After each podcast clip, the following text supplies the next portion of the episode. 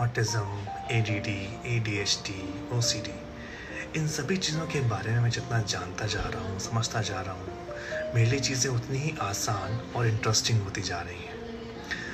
अभी मेरे एक फ्रेंड ने मुझे एक बुक गिफ्ट किया would you teach a fish to climb a tree क्या आप एक मछली को पेड़ पर चढ़ना सिखाएँगे?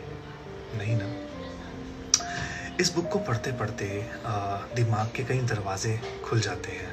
उसकी हर एक चैप्टर में कुछ कुछ लाइंस ऐसी लिखी हुई हैं, जिसको पढ़ने से आपको बहुत कुछ समझ में आएगा।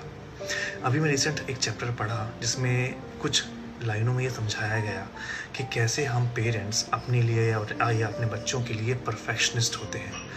हम हर चीज़ को परफेक्ट चाहते हैं अपने हिसाब से। अगर आप गौर कीजिए तो आप अपनी डेली रूटीन में एक सेट शेड्यूल होता है आपका, एक चीज़ को करने का तरीका होता है। यहाँ तक कि आपको अपने मोबाइल में ऐप्स भी एक सीक्वेंस में चाहिए। कुछ ट्राई कीजिए इसको कि आप अपने मोबाइल में ऐप का सीक्वेंस अल्फ़ाबेट रिवर्स कर दीजिए या मोस्ट रिसेंट यूज़ वाला कर दीजिए। उसको चेंज कीजिए। देखिए आपको कितनी इरीटेशन होगी।